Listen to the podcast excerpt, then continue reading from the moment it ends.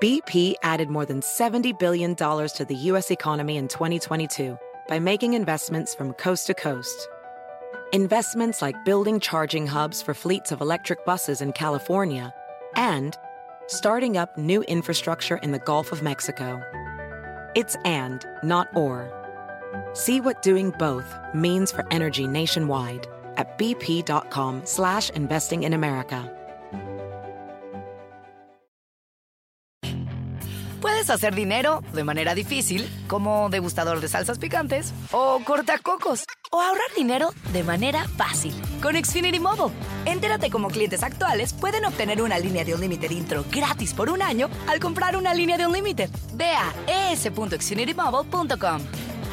Oferta de línea o límite gratis termina el 21 de marzo. Aplican restricciones. Xfinity Mobile requiere Xfinity Internet. Velocidades reducidas tras 20 GB de uso por línea. El límite de datos puede variar.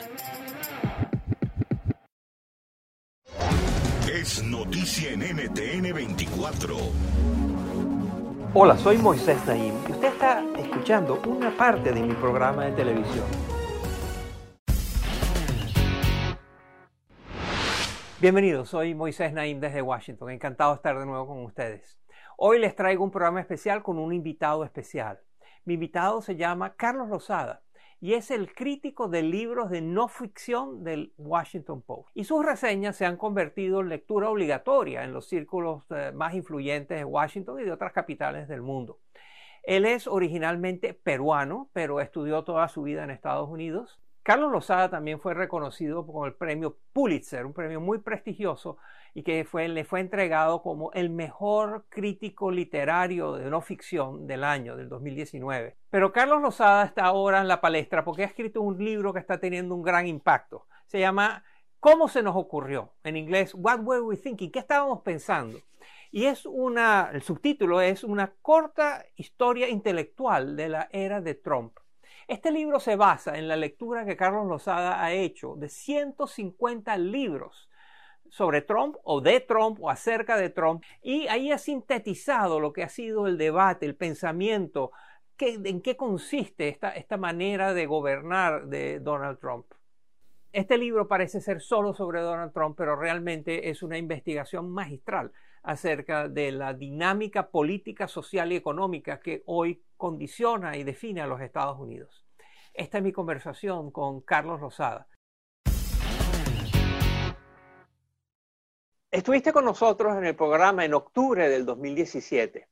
Cuando te pregunté por Trump, esto fue lo que dijiste. Es una persona muy insegura, eh, es mentiroso, eh, es un bully, como diríamos en inglés, es, un matón. ¿Qué le quitarías o añadirías a esta descripción de Donald Trump que hiciste en el 2017? Primero, no quitaría mucho, porque Donald Trump es muchas cosas, pero no es muy complicado. Donald Trump siempre es quien aparenta ser. Y esas características que, nombré ahí eh, fueron obvias antes de su presidencia y siguen siéndola ahora. Una cosa que yo añadiría es la tendencia autoritaria de Donald Trump. No es solo que admira a Vladimir Putin o, o, al líder de Corea del Norte, pero quisiera gobernar como ellos también en este país.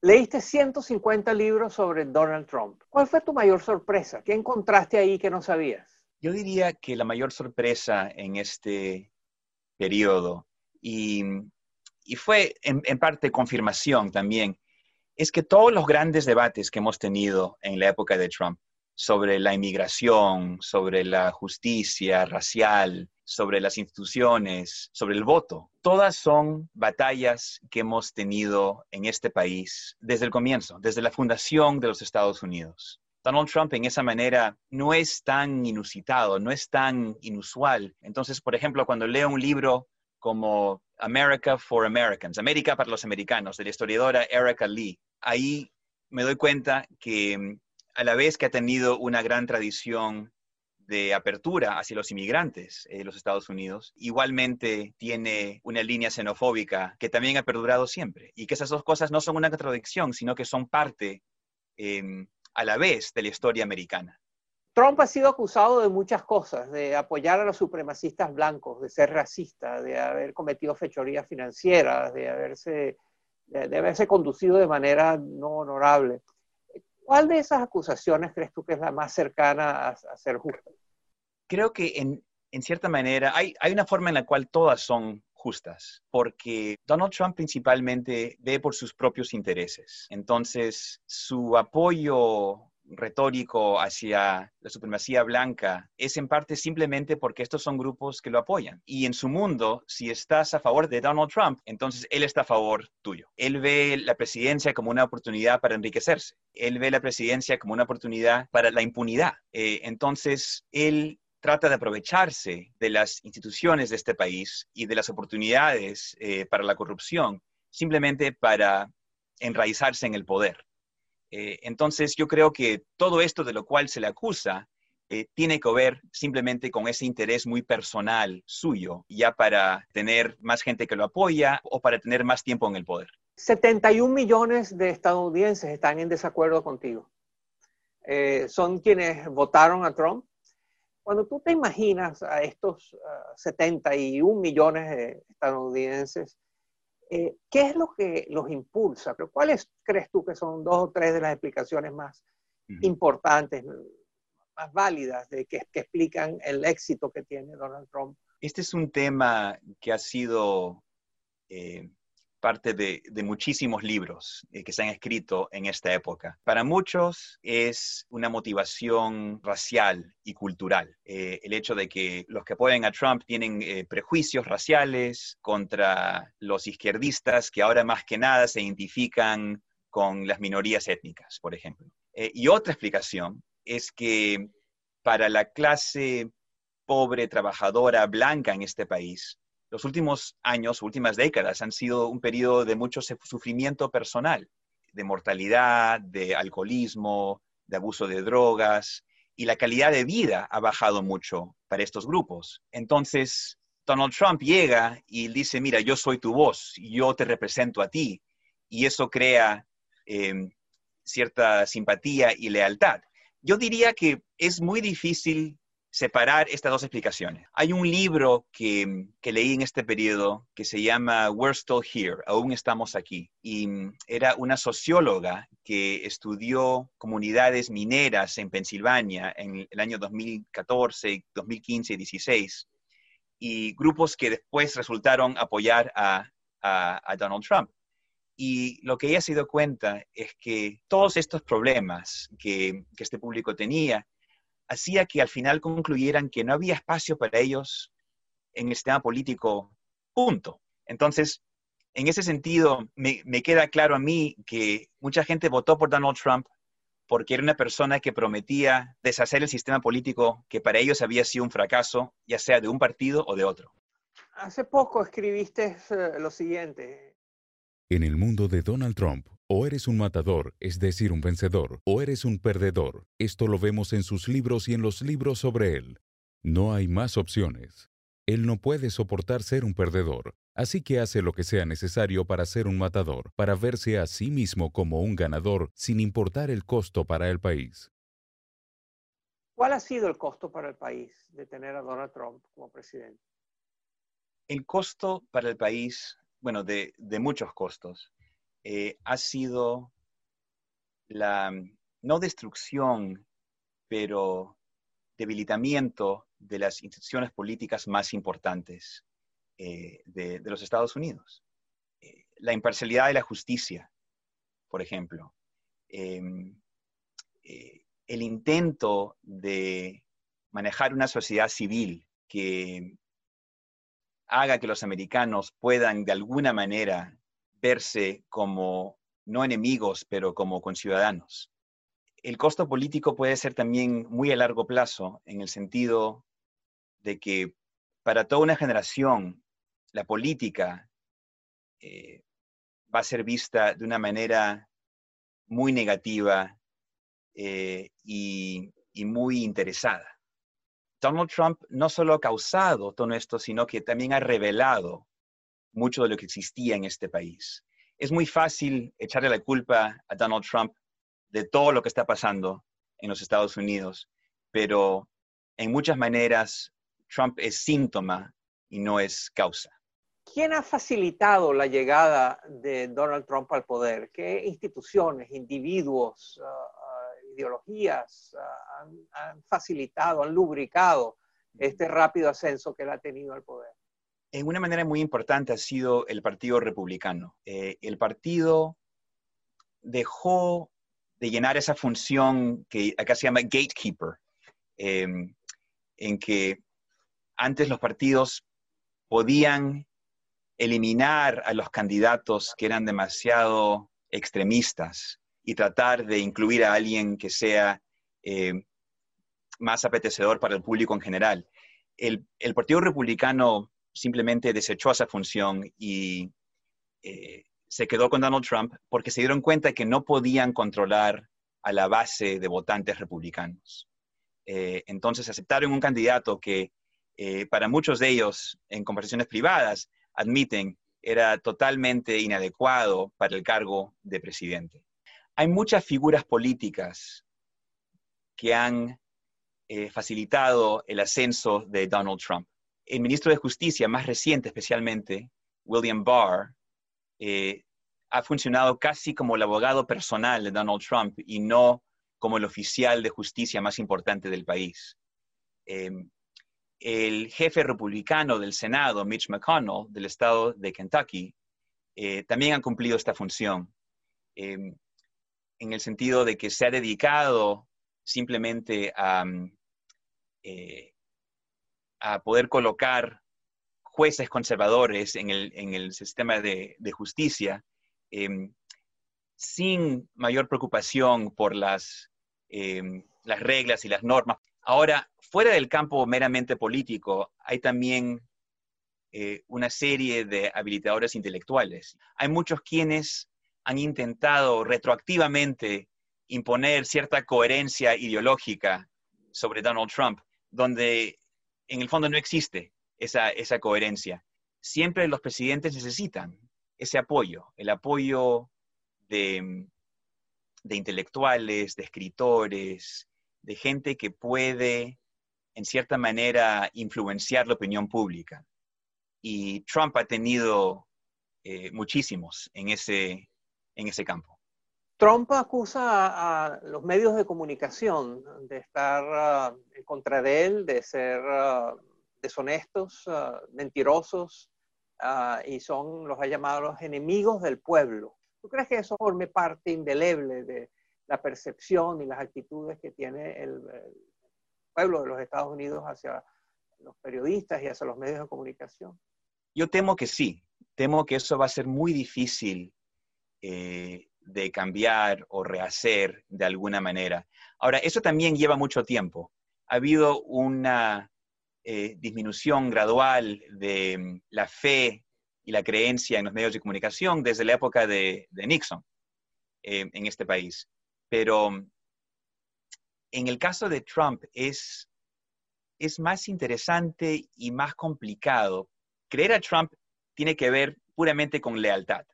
Si tú estás con Trump, entonces crees lo que te dice, aunque te diga A hoy día y B mañana. En ese sentido, los medios pueden tratar de hacer investigaciones muy, muy profundas y pueden quedar sin cambiar la opinión pública en lo más mínimo.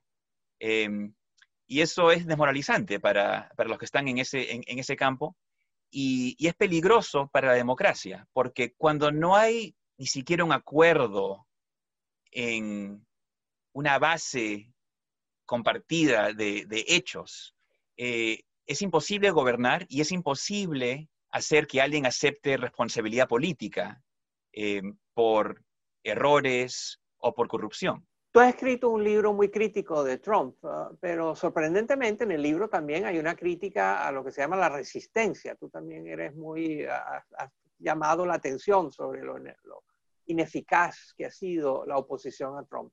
Elabora eso, por favor. Casi de inmediato, en cuanto ganó Trump la elección en el 2016, comenzaron a salir una serie de, de libros de la llamada resistencia.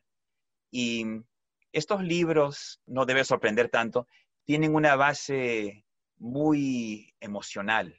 Eh, la elección de Trump fue em, un shock tan fuerte al sistema político y a la población del país especialmente a la mayoría que no votó por él, que se vio desde el comienzo em, mucha furia, rabia, em, temores eh, sobre qué es lo que iba a venir.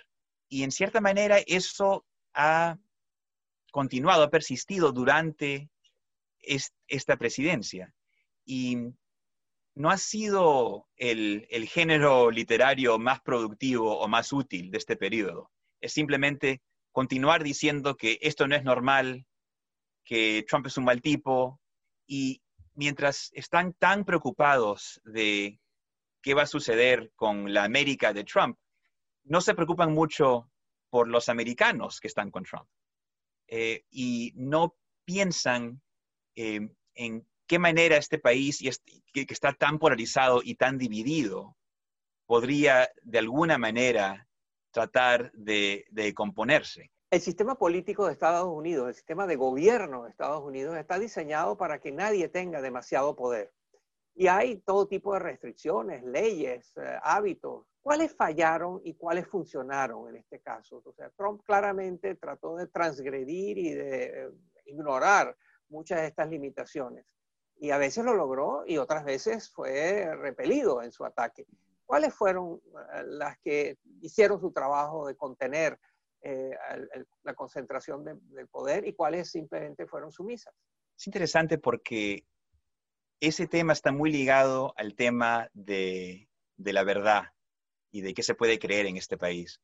Porque muchas veces cuando Donald Trump em, decía una mentira o o empezaba una narrativa falsa sobre cualquier tema, después trataba de utilizar a las instituciones del gobierno para confirmar sus mentiras. Cuando a Trump no le gustó que la prensa estaba mostrando fotos de la inauguración de Obama comparada con la inauguración de Trump, entonces Trump sacó a su secretario de prensa a decir que era falso, que había mucho más público en su ceremonia inaugural. This was the largest audience to ever witness an inauguration, period.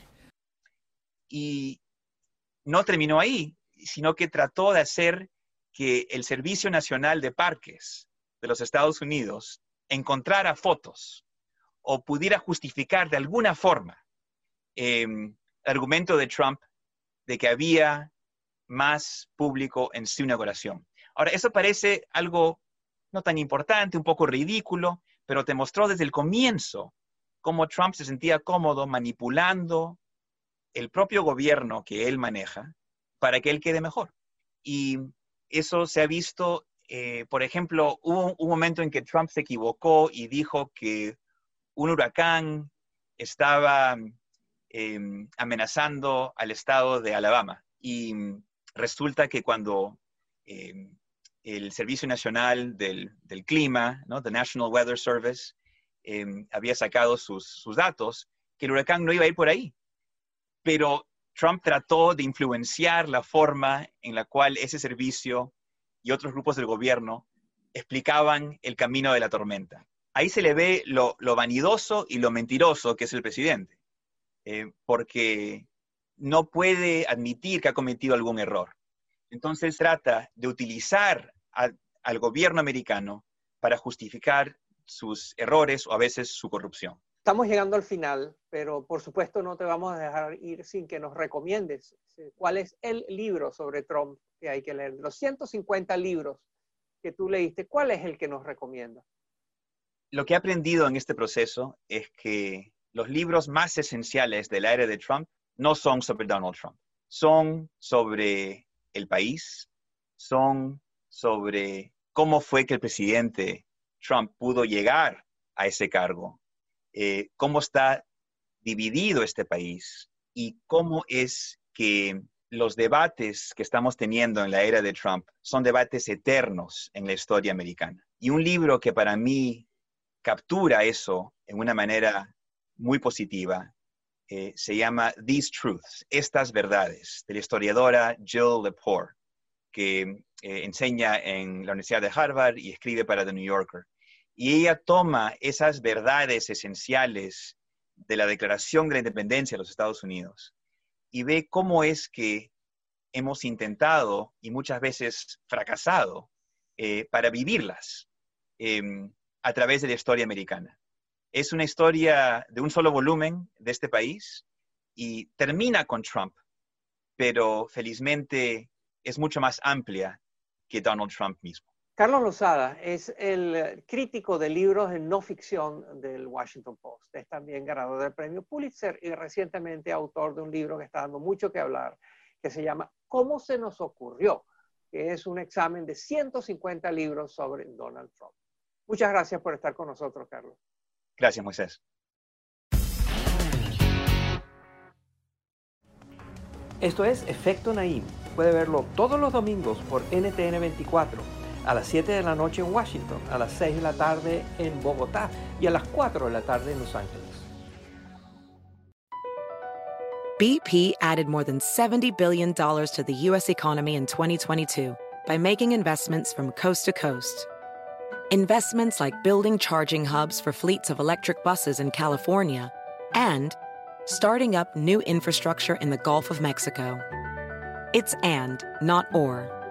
See what doing both means for energy nationwide at bp.com slash investing in America. Puedes hacer dinero de manera difícil, como degustador de salsas picantes, o cortacocos, o ahorrar dinero de manera fácil con Xfinity Mobile. Entérate cómo clientes actuales pueden obtener una línea de un límite intro gratis por un año al comprar una línea de un límite. Ve a es.xfinitymobile.com. Oferta de línea o límite gratis termina el 21 de marzo. Aplican restricciones. Xfinity Mobile requiere Xfinity Internet. Velocidades reducidas tras 20 GB de uso por línea. El límite de datos puede variar.